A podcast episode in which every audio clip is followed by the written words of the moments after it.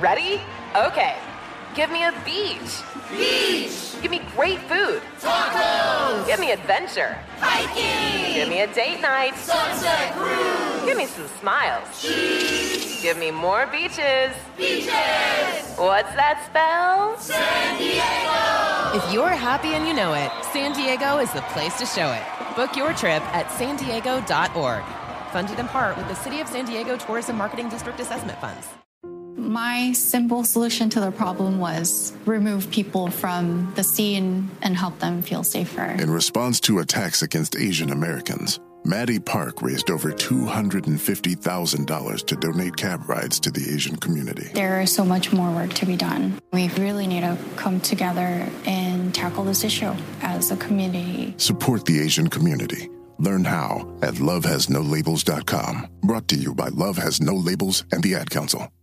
As the number one audio company, iHeartMedia gives you access to all. Every audience, live conversations, trusted influencers, and the insights and data you need to grow. iHeartMedia is your access company. Go to iHeartResults.com for more. Citizen Chef is a production of iHeartRadio. You want to go vegan because you want to lose some weight? Great. You want to go vegan because you love the animals? Great. You want to go vegan because you want to lower your cholesterol? Even better. Save the planet. If you want to save the planet, whatever your reason is, we don't put labels on it. We're not pushing the agenda. My audience, 97% of the people who come to Slutty Vegan are not even vegan. If I can get you to at least consider replacing one meal a day, then I know I've done my job and I know I've done something right. Hey, I'm Tom Colicchio, and you're listening to Citizen Chef. Today we're talking to Aisha Pinky Cole. Pinky is recognized locally and, and by her fans and celebrities trying to figure out how to deliver a sloppy toppy across the country. And, you know, she's not a chef, but she really is an amazing restaurateur. I first met Pinky when I was asked to mentor a few restaurateurs through a program that Forbes was doing. And I was absolutely blown away just the the handle that she's had on the restaurant industry and the questions that she was asking you was much much deeper than what I expected a, a freshman restaurateur to ask. She went from a shared kitchen to two food trucks to now multiple locations, a spin-off concept. I'm sure there's going to be a movie about her life one day. While we saw many of, of my peers shutter their restaurants during the pandemic, she has just grown. So it's just my, my absolute pleasure to introduce Pinky Cole to the Citizen Chef podcast. Yes. I'm excited. So let's just jump right in. People have uh, said it was uh, overnight success, but but nothing happens overnight, and you had a, a long career. Yes. You were kind of hustling as, as a kid. Yeah. I want to ask you first, where where does the entrepreneurial drive come from? That entrepreneurial drive. So the day that I was born, my father was being sentenced to life in prison, right? He was a businessman. He wasn't a legal businessman, but he was a businessman nonetheless, right?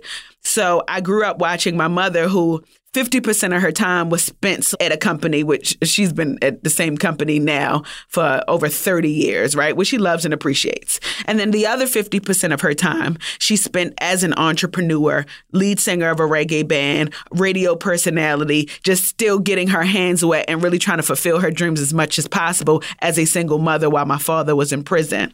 So what I learned from my father being in prison and my mother being a part time entrepreneur is that the hustle never stops, right? So I've seen two examples of individuals who really just wanted a better life. Even my father from behind bars, he would send me Rich Dad Poor Dad. He would teach me about stocks. He would tell me about business. So I got all of the, the business acumen from him, but I did it the legal way. So growing up, I used to throw parties and I used to make uh, four thousand dollars every every week. Yeah, yeah. Tell, tell me about that. I, I read about this. Yeah. You used to throw parties for kids and charge them. Yeah, like high school parties in Baltimore, and I was just doing a thing. I, you know, people knew my family. We were Jamaican. We were well known in the community, and I'm a talker, as you can see. I like to run my mouth, so I started throwing these events. But how, how did you know these kids would pay to come to a party? I mean, I threw parties when I was a kid. I, I thought I could charge people Um, more. I just became a salesman at an early age. Yeah. Like I have mastered the art of bringing people together. And now it's coming full circle. Um, in high school, I was selling McChickens um, and reselling them for $2, selling candy for anything you can think of. I was just a natural born hustler. And I know that I got it from my parents. So when you ask me where that entrepreneur edge come from, that grit and that grind and that hustle, it really came from my mom and my dad. And I'm so grateful for it for the humble beginnings.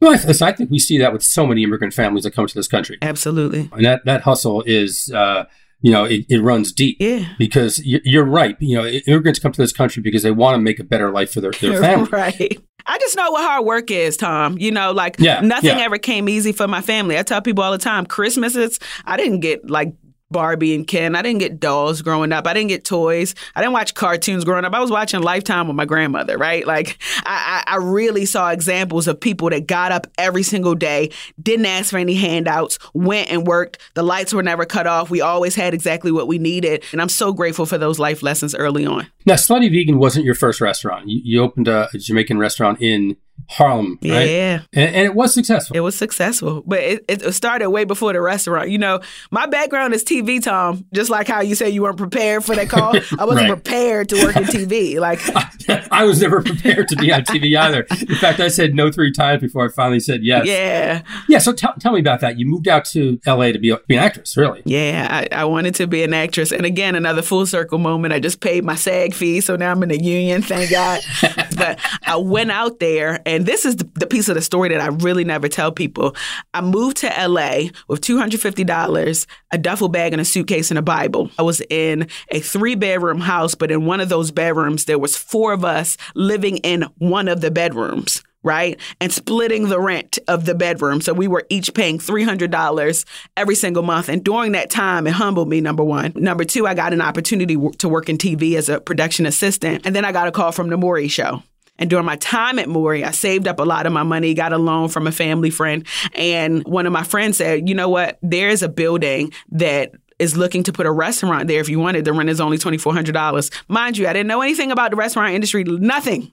I'm not a chef. Yes. So yeah, explain explain this. So this is crazy. You're in a position right now where so many chefs want to be, and yet you open a restaurant without the first restaurant, zero experience, None. just because someone called you and said the rent's cheap. Now, actually, you got that you got that piece right because that that is is probably one of the most important things you can do when you're a, a chef or anyone trying to run a business to, to, get a good rent deal. Yeah. And so, I mean, my first restaurant was was Gramercy Tavern. I got to say, for the, for that space in the Union Square area, the Gramercy you know Park area. That was Lord have mercy. Oh, well, oh, well, think about it. It was, it was ten thousand square feet. Oh wow! In, in Union Square area, yeah, it was it was actually a great rent. You, you actually re, you know had that going for you. But what made you think you can open a restaurant, never having the experience? Um, there's so so many things that I thought about in the past. Right. I thought that I wanted to be in the music industry, and that was a fail. but I needed to do that. And, you know, I, I, I wanted to do the TV thing on my own, and that didn't work. But it wasn't supposed to work. I was supposed to get in the restaurant industry, and sometimes the universe puts things in your face that you least expect, um, and that is when you're in alignment when it, when it works out. And it worked out for me because I didn't have experience, and I opened this concept up, and I had a line down the block, and I, I was selling jerk chicken, not even eating jerk chicken. I haven't eaten meat since 2007, and I opened up my restaurant in 2014, and and it, it was successful. How did you know how to put the pieces together? So I hired a Jamaican chef. Some of the recipes were mine. And and again, you you know, you had a restaurant before. I actually lived in my restaurants. Like Yeah. every day, all day. I sacrificed my early 20s to be in that restaurant. But when I look back at it, like I needed that training. I needed to go through what I went through, good, bad, and indifferent, because it really taught me how to be a better entrepreneur.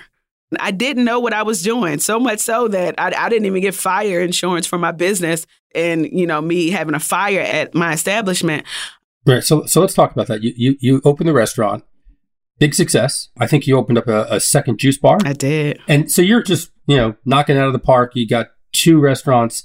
You get a phone call. There's a fire. Yeah. Go back to that that day. You know, your dreams come crashing down. It was hard.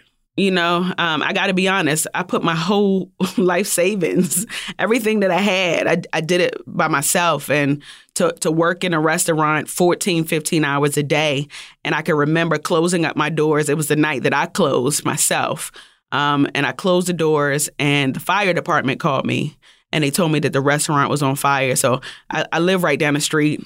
And I saw the restaurant smoky at this time. That they, they put out the fire, but everything was smoky, everything was black, and I was just in disbelief because I'm like, every single thing that I built is in shambles, and when I tell you that was actually the best thing that could have ever happened to me, because I probably would still be in that restaurant, clocking in every single day, physically being present and not being able to scale or grow, right? But I didn't understand it at the moment. That's why life is just so beautiful, right? Like life really teaches you about patience and resilience and just understanding that there's a reason for everything. Just how do you pick yourself up? I mean, I know when firemen put out a fire, they tear the place apart. Yeah. They just don't, you know, find the fire and put a little water on it. They rip it, rip the place apart. They do their job, Yeah. but yeah.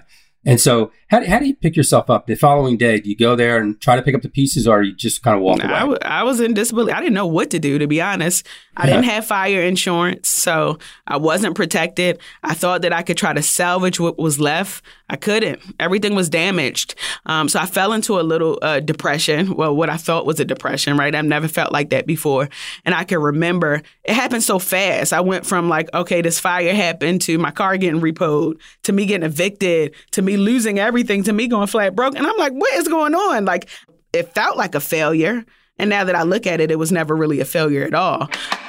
so you ended up back in Atlanta. Put my stuff in storage. That was in 2018. I came to Atlanta and it felt right. And at the time when I moved to Atlanta, I was running five miles a day. People people thought I was crazy. Five miles a day.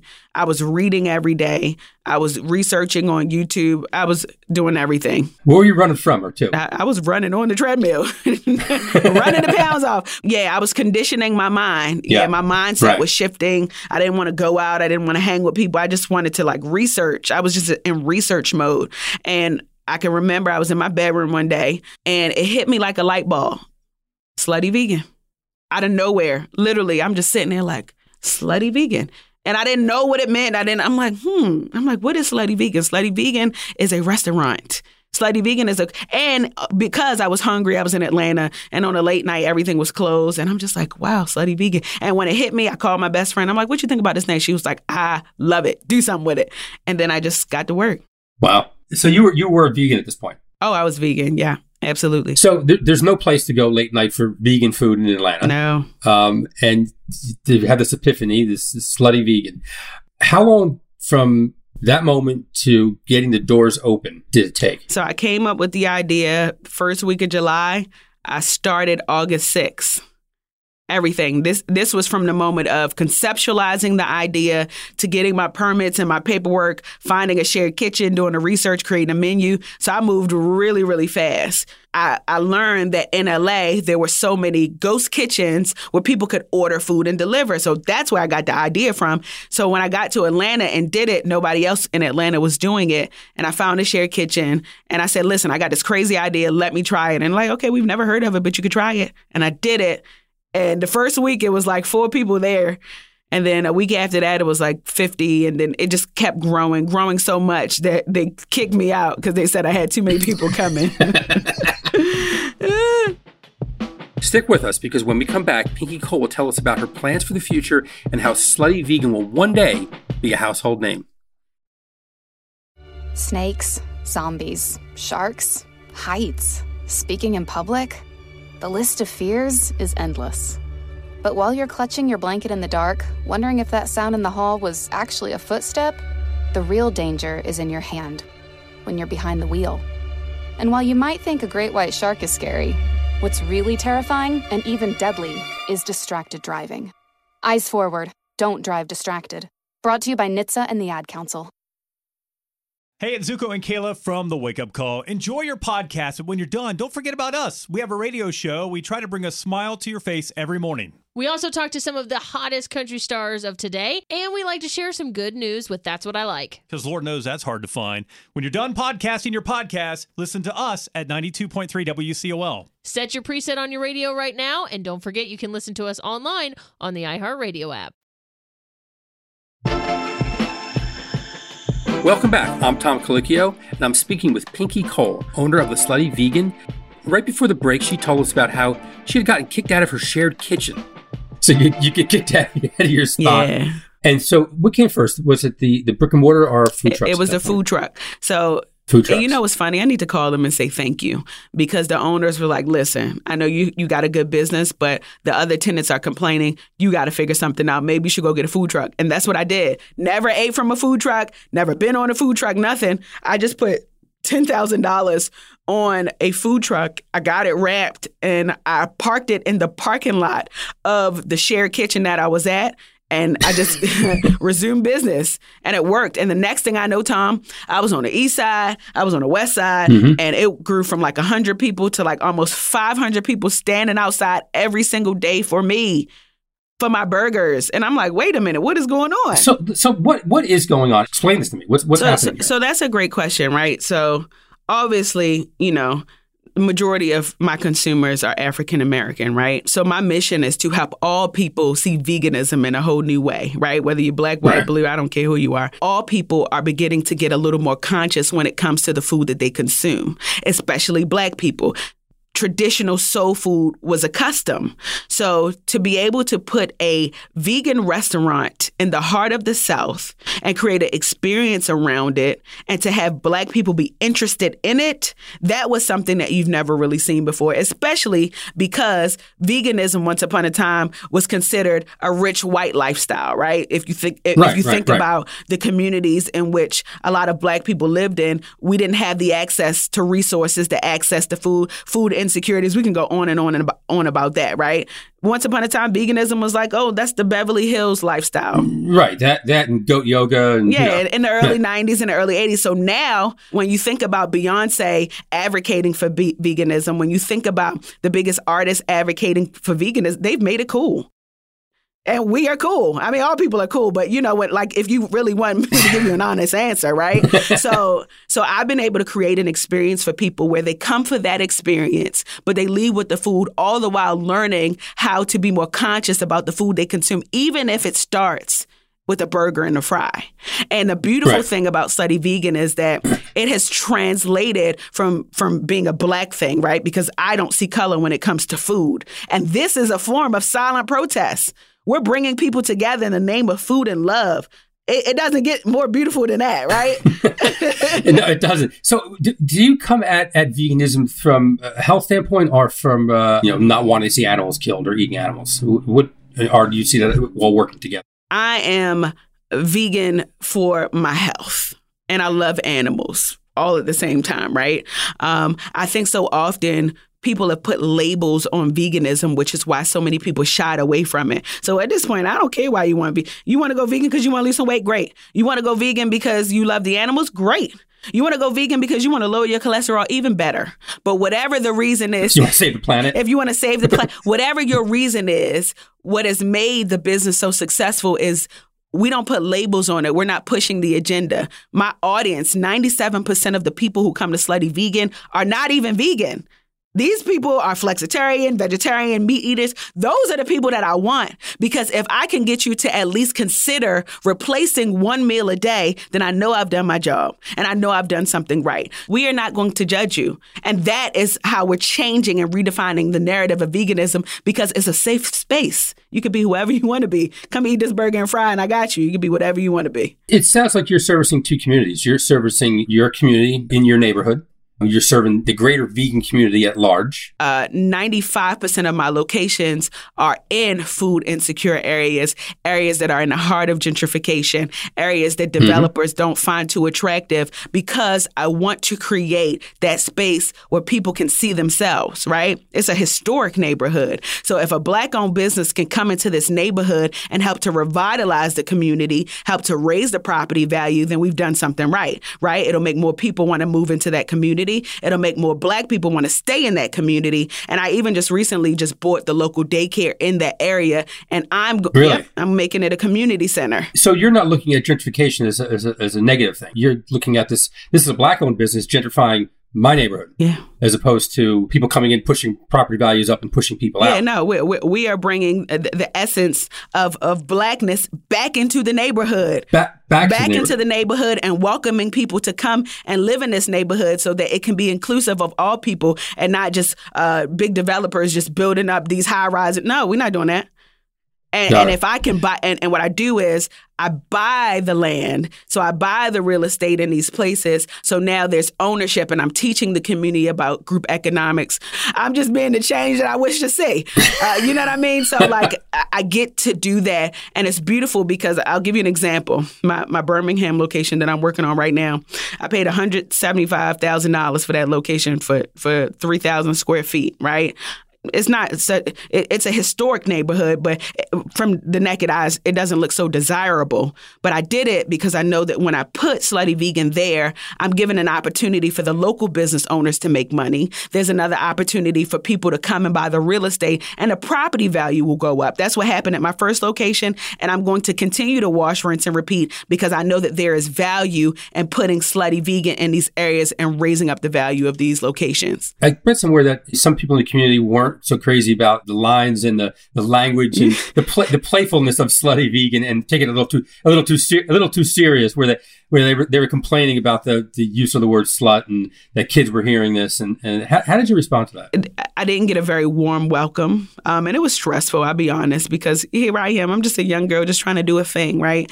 And just really trying to help my people out. But it really taught me about resilience. And when you think about the word slutty, people always ask me, like, well, why would you name it slutty vegan? This has nothing to do with sex. You know how many 13 and 12 year olds are on TikTok and mouthing the words to every single curse word there is? I'm actually teaching people something good. There's an underlying lesson here. So when I noticed there was a transition, it started to make me feel good because now I got Muslims, I got Christians, I got old people, young people saying the word slut. And it's all about the tongue, the power of the tongue, what you put meaning to. So we we created a word that that added power and value to people instead of taking it away. So it, it's no longer considered a degrading word because it's a family fun place, even though it says slutty vegan. So now I don't have any problems with the community. I mean, again, I told you I bought the community center because I wanted to show the people that I'm invested in this community. I'm not just here to make money, right? I'm here to actually really build up the and revitalize the community in the very best way that I can, and I'm doing that. So they don't give me any problems, thank God.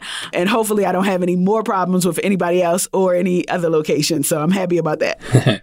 well, let- let's let's keep talking about community here because I, I know you were very active uh, in the presidential election and got big wins. Yeah. And uh, that was watching the returns that night in Georgia. I, it, I was just just so thrilled. I was on a uh, a bunch of calls during the campaign with the Reverend Warnock, and wow, what an inspiration! I I was just just so thrilled, and, and I and I knew that you know Stacey Abrams gets a ton of credit, and she should. And there's so many activists that that are behind her doing everything they can to change it. Now now we're looking at Georgia, um, that is just doing their damnedest best to keep people from voting. So, Mm-hmm. so what's the next phase in, in that work? I, I- don't get a sense that you'll ever stop. Yeah. Part of those laws is, is you can no longer hand out food or drink if someone's waiting And that's online. something that we did a lot. I know you did. I know you did. Are you willing to get arrested to do it again? You damn right. You know why? Because I'll be there with you if you want. I'll get arrested you with damn you. right. And I got and I got so many people that that back us and support us. You know, through my foundation, we did an initiative with Impossible Foods and Jermaine Dupri um, to get people excited about the election before all of this stuff came up, right? Um, and I like to say that we had we played a role in turning Georgia blue, but You'd be surprised how many people actually want to know more about politics. They just don't know where to get started, right? I was one of those people. I'm like, I, you know, I, I watch CNN, but like processing like all the information, I'm like, it's so much. I really just love helping people, and and I don't feel that you need to have a political title to do that. And I've shown that through my foundation. When you think about all the political woes that are happening in Georgia. Is it fair? Absolutely not.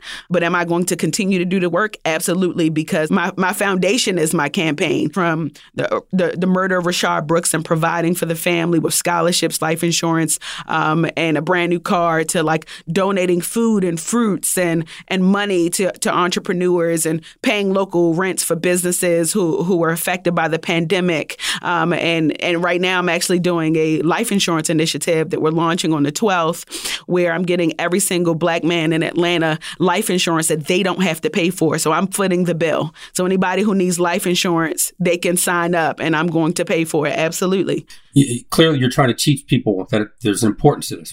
A- absolutely. Um, well, statistically, uh, the numbers show that, that black people really don't get life insurance um, compared to their counterparts, right? Um, there's so much police brutality and, and, and, and crime that happens in our community. It, it's a hard right. conversation to have, but it's the truth, right? So, right. So, so you don't, don't have life insurance and you're dying at an earlier yeah, age, leaving people behind. Exactly. Sure. So, so when myself and um, my, my foundation partner, we came up with the the idea, it was a way to say, well, you know what? Like they keep killing black people, right? So let's do something where black men are protected, right? Mm-hmm. Well, at least their fa- their families are protected. Yeah, yeah, their families are protected, right? So not only are we teaching financial literacy, we'll be teaching about mental health, um, and we're showing people that you don't have to go to a fish fry and raise money for a funeral. You don't have to do a GoFundMe, and nothing against GoFundmes or fish fries, but we really want to show people that you can create generational wealth for your family, and all you have to do is this. So, so this is a step in the right direction. I'm doing a call to action to all the big corporations that want to support small owned, black owned, women owned businesses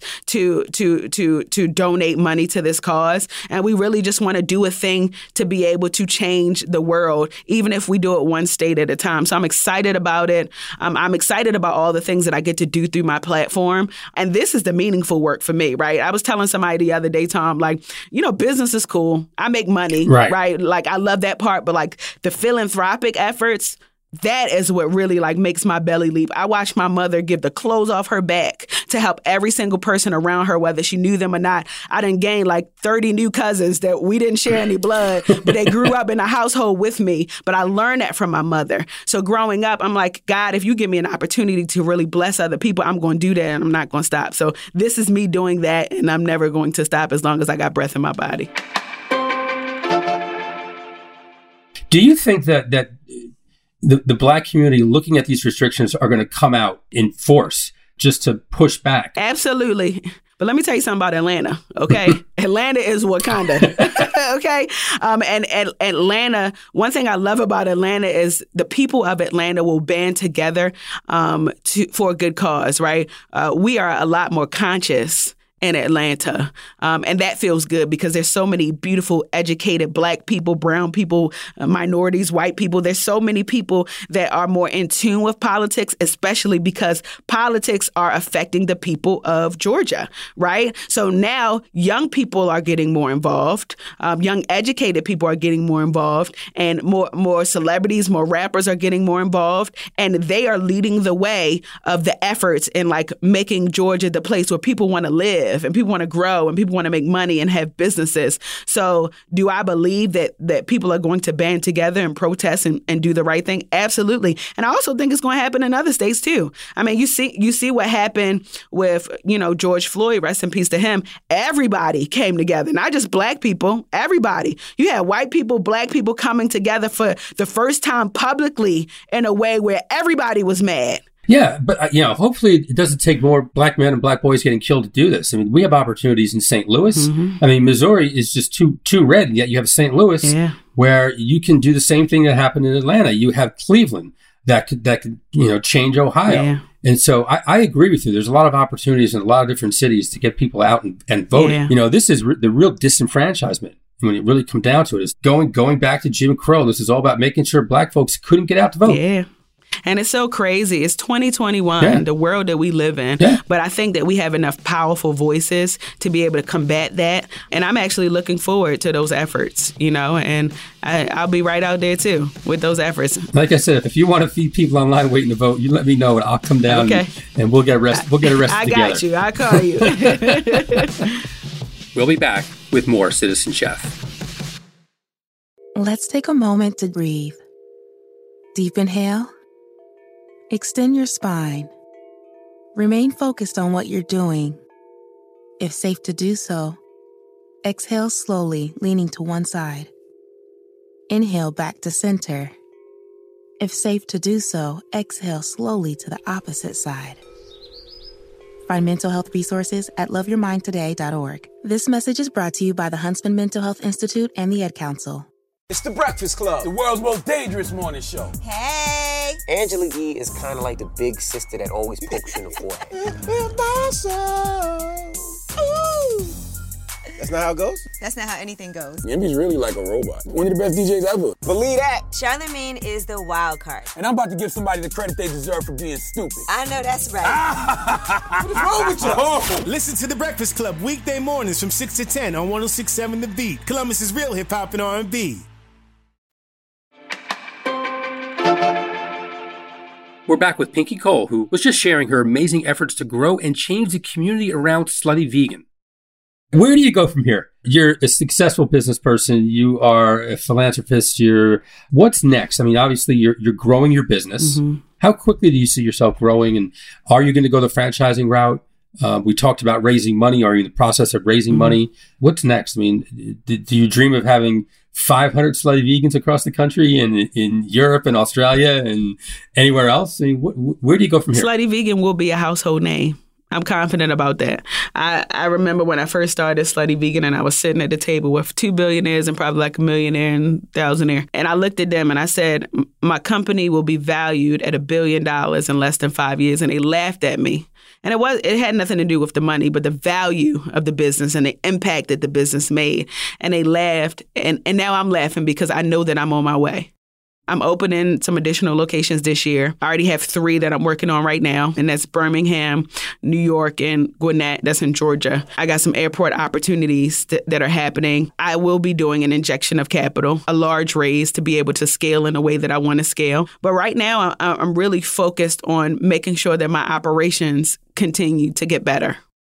Uh, making sure that I bring in the right people to help me grow the company you know, I started this company by myself and then I, I, I grew it with about five people. And now here I am. I have 125 people helping me to grow the company.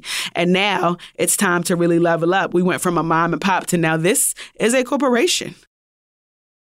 I am I am I'm looking for more people who have the expertise who have proven to scale businesses to to really help continue to grow the company. Cuz to be honest the company is outgrowing me right? So I'm I'm I'm keeping up as the CEO of the company. Again remember this is the girl from East Baltimore who has a background in TV who just had an idea to do a restaurant. And now here we are. I have 3 locations two food trucks about to open up 3 more this year. And I'm like how did we get here Yeah, and and and you did this during the pandemic. and I did it all in the pandemic Did that slow you down at all? No, actually, it accelerated everything. I, I I opened up a fourth location, Tom. Too. I opened up a bar. It's called Bar Vegan um, in Atlanta, Georgia. It it does extremely well. But the beauty of it all is I get to to basically do all the things that I think about every day. I see Slutty Vegan making an impact through the community, vegan or not. I want people to be able to see themselves when they come into my business, right? I want a white person to be able to see another white person like, hey, I see you. You know what I'm saying? Like, I want a black person to be able to see themselves. And at the end of the day, I want everybody to be able to feel like they're included and they see a part of themselves and they can come and work together as a family. It's all about family to Right. me. And Right, I am right. looking for more diversity in my company. And I'm excited about that, right? I'm excited about the diversity and inclusion and just making people feel welcome and wanted in my business. And that is why Slutty Vegan is going to change the game when it comes to being a silent pillar of bringing people, all people together in the name of food and non food. I want to get back to the pandemic question. Did you think you had an advantage because there, there was a, clearly a, and still is a, uh disruption in meat? Meat prices are going through the roof right now, and uh, you don't have to deal with that. So, what is the barrier to growth in terms of we're seeing inflation everywhere? Are you seeing the cost of your goods going up, and how are you managing Um, that? yeah, they're going up, but we just keep going. I think one of the advantages that I had, and I'm gonna be totally transparent with you, when everything happened with COVID, one, people got emotional, and when people are emotional, they want to eat. Right, and we were a popular company before the pandemic. We got even more popular because we turned on online uh, deliveries, and now everybody wants to order online. That's number one. Number two, we saw a influx of big corporations wanting to support small businesses, and that was an advantage for us because we had the biggest of companies wanting to support us in whatever way we wanted to get support. Right, and I think that a lot of other small businesses could say the same thing. So that gave us an advantage, and because we were already doing community work before the pandemic, so we continued the community work. people like, okay, this is a company that was doing this before even a pandemic existed, and now they continue to do the work. This is a business that we believe in and that we wanted to support. So I did a collab with Shake Shack. I did a collab with Morningstar, Incogmeato, Foot Locker. So so many, so many within the year. I'm doing a documentary that I'm dropping August 6th on my third anniversary. And that documentary is about how Slutty Vegan thrived in a pandemic. Literally, all the things that I just said to you, and what we've done, and how we were able to do it and pivot and just really continue to grow this ecosystem that we, we know is Slutty Vegan. I suspect that there'll be a lot of people in the trenches with you because uh, you're really inspirational and uh, and special. And, and hopefully when you're when you're open in New York, I'll, I'll come and, and uh, I'll see you in well, person. you have no choice. You got to be Yeah. there. Yeah, I'll be I'll be I'll be there for you. It's an honor for me to even be able to have this conversation with you. Oh, no, and no. we get to candidly talk about like business and entrepreneurship. Um, and I admire you and all the things that you've done. So thank you for having me. Uh, my my pleasure. Really, I'm thrilled to to talk to you as a peer, uh, not as a mentor, because you certainly deserve that. Thank you so much. Thank you.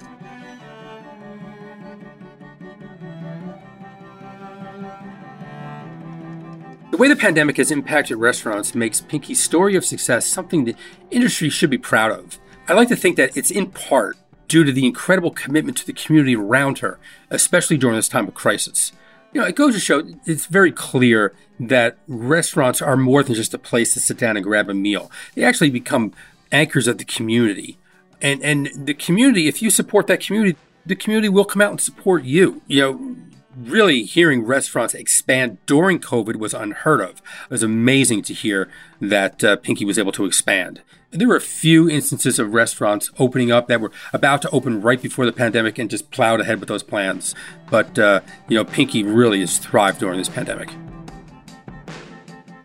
And again, a very hearty thanks again to Pinky Cole of Slutty Vegan for spending time with me this afternoon. And as always, a special thanks to A Place at the Table. Citizen Chef is executive produced by Christopher Hasiotis. Our producer is Gabby Collins, and our researcher is Lillian Holman.